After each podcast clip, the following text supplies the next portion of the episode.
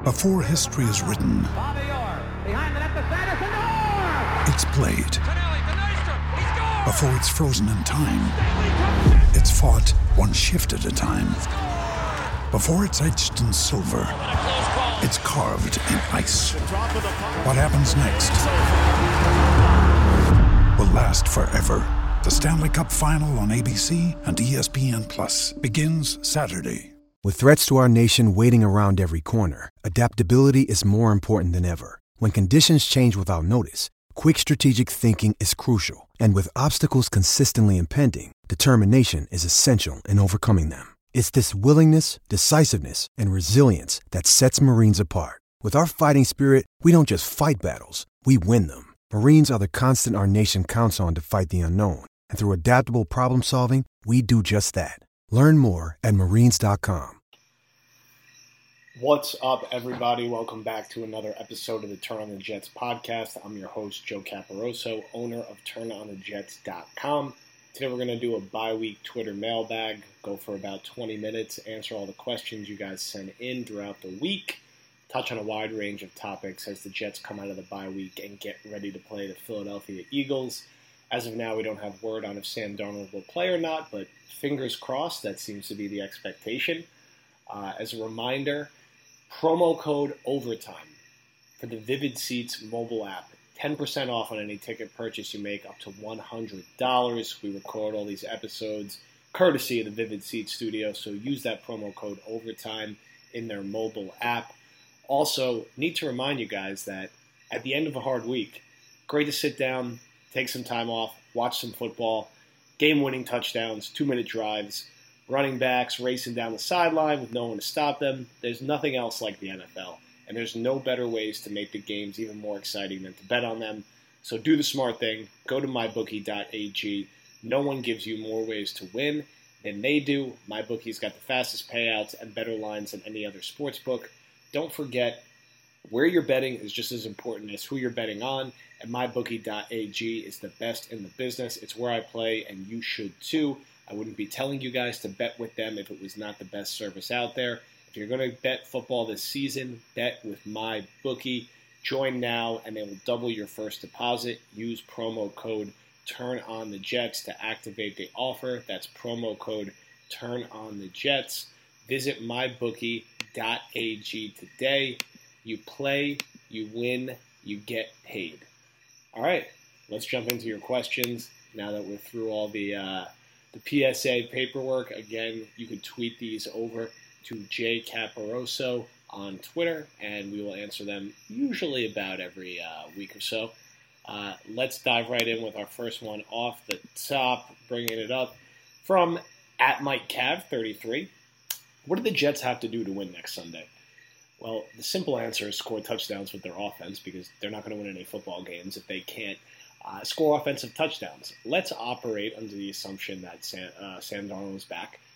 Uh, they're going to need to get him on the move, get him outside of the pocket, have him attack down the field, play up tempo, mix and match with their play calling. Things like Le'Veon Bell only having 13 snaps at receiver through three games has to stop.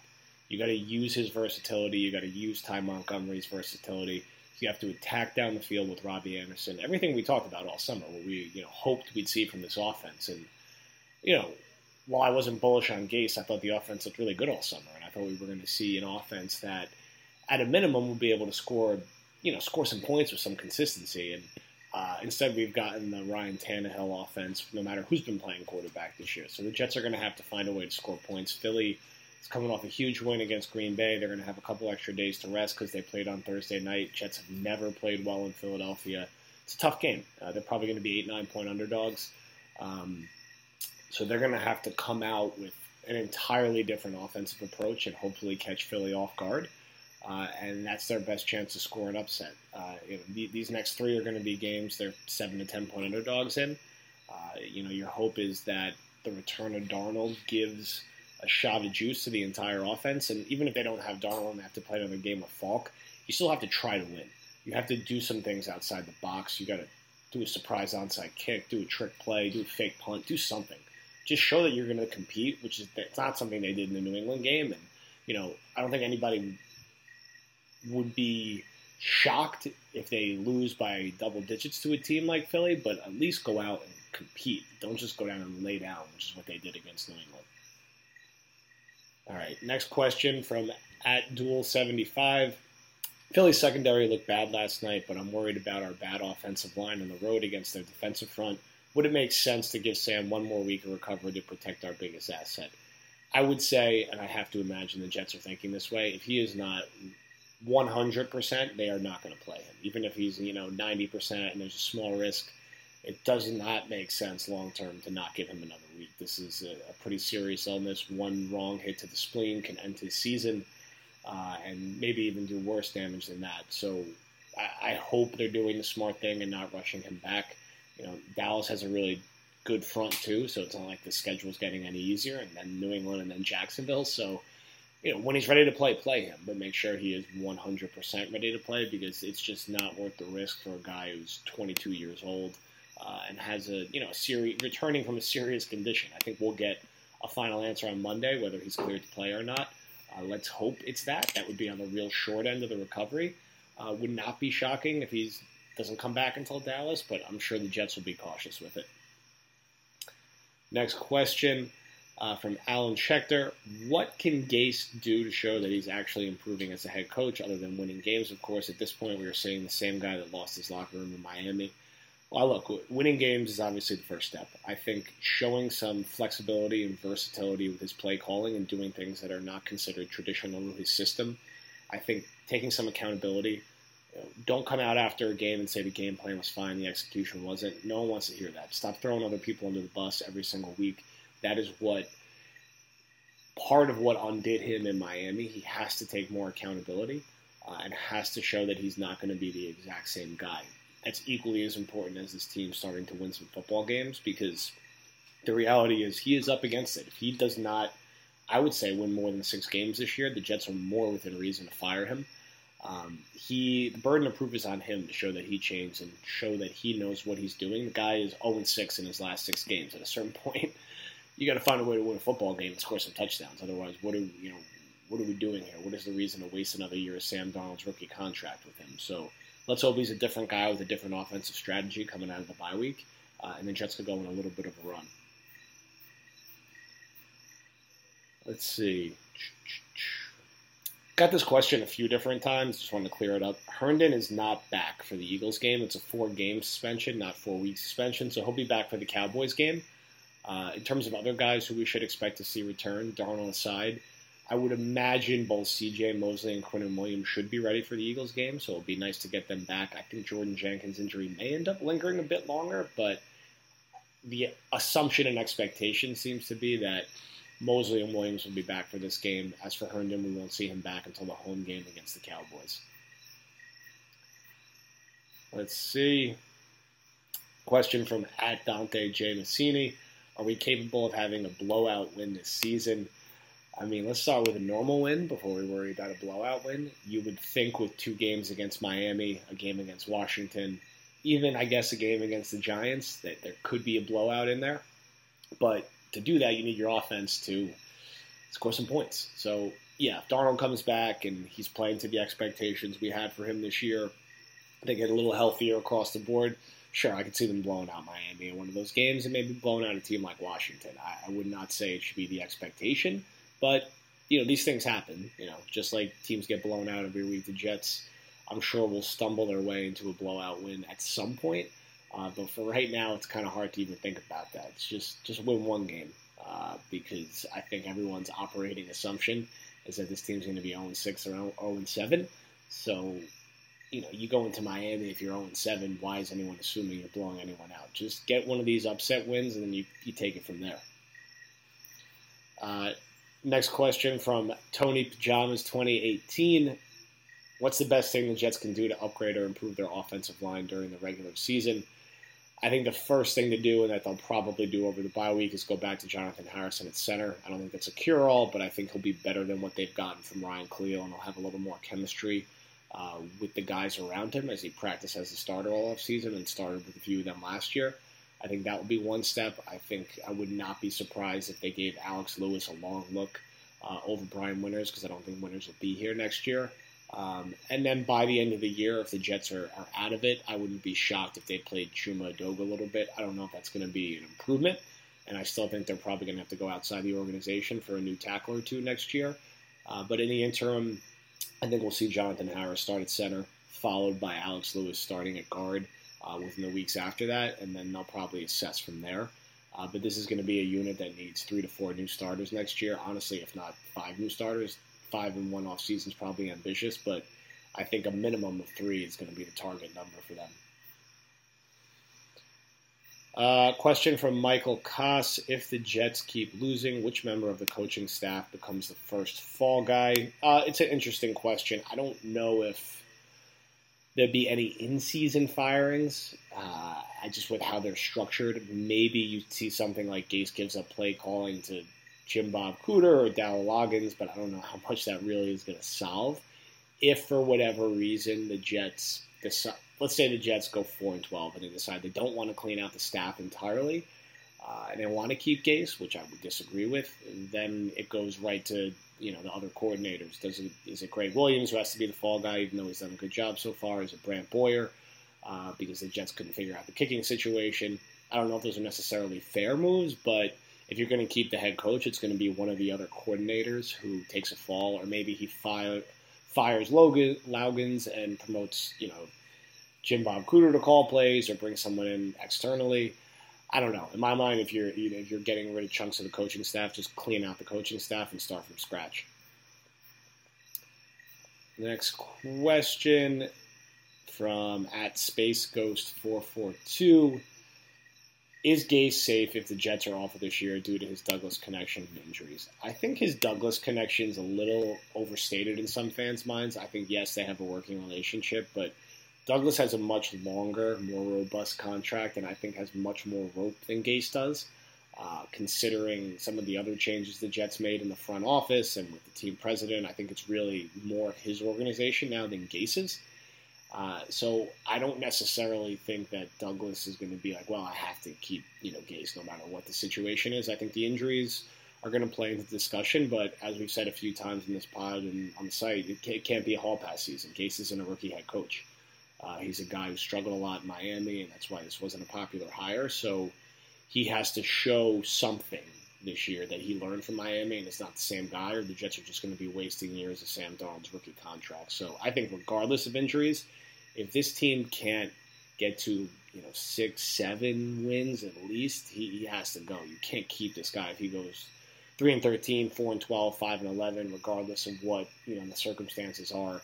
Uh, just because they spent too much this offseason and the clock is ticking on Darnold's contract. And really, I understand there's a relationship between Gase and Douglas, but Gase is an old regime holdover. Mike Maccagnan made the decision to hire Adam Gase, and Mike Maccagnan was wrong about just about everything.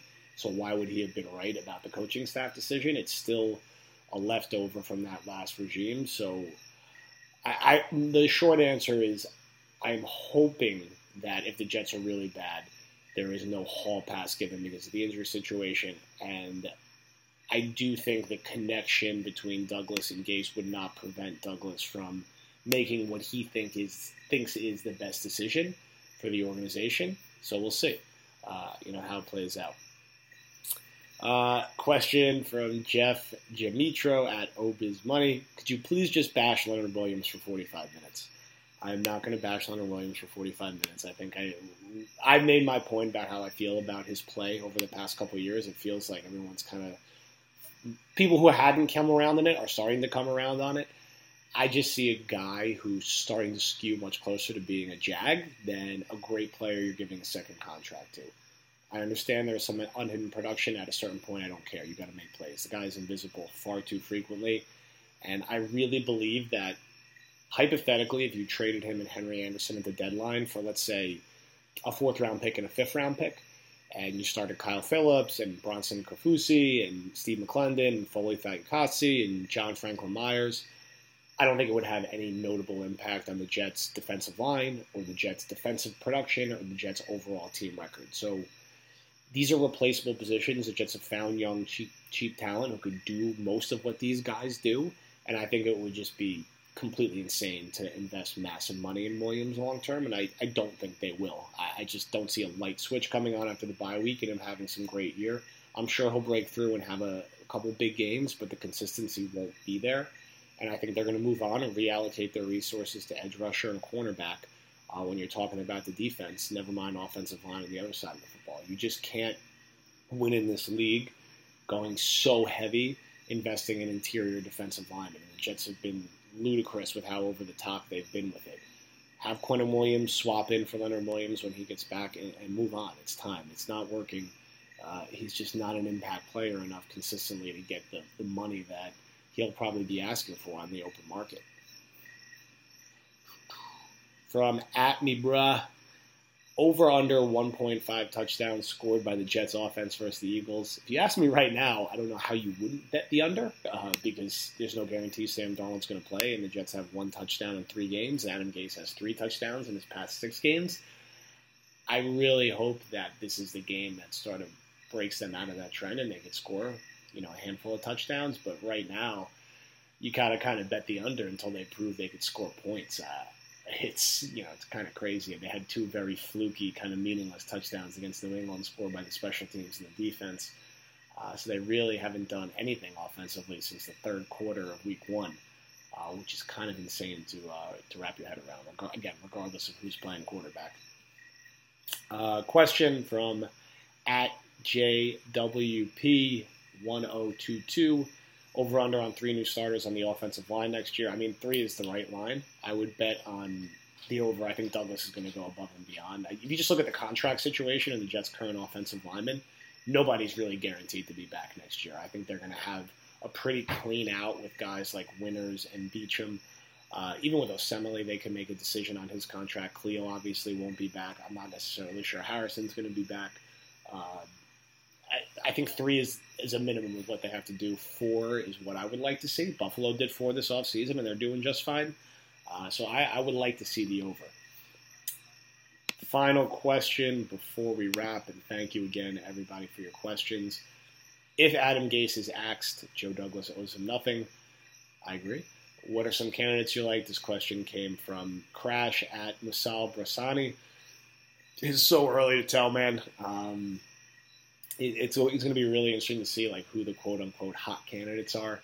Would the Jets take another run at Matt Rhule?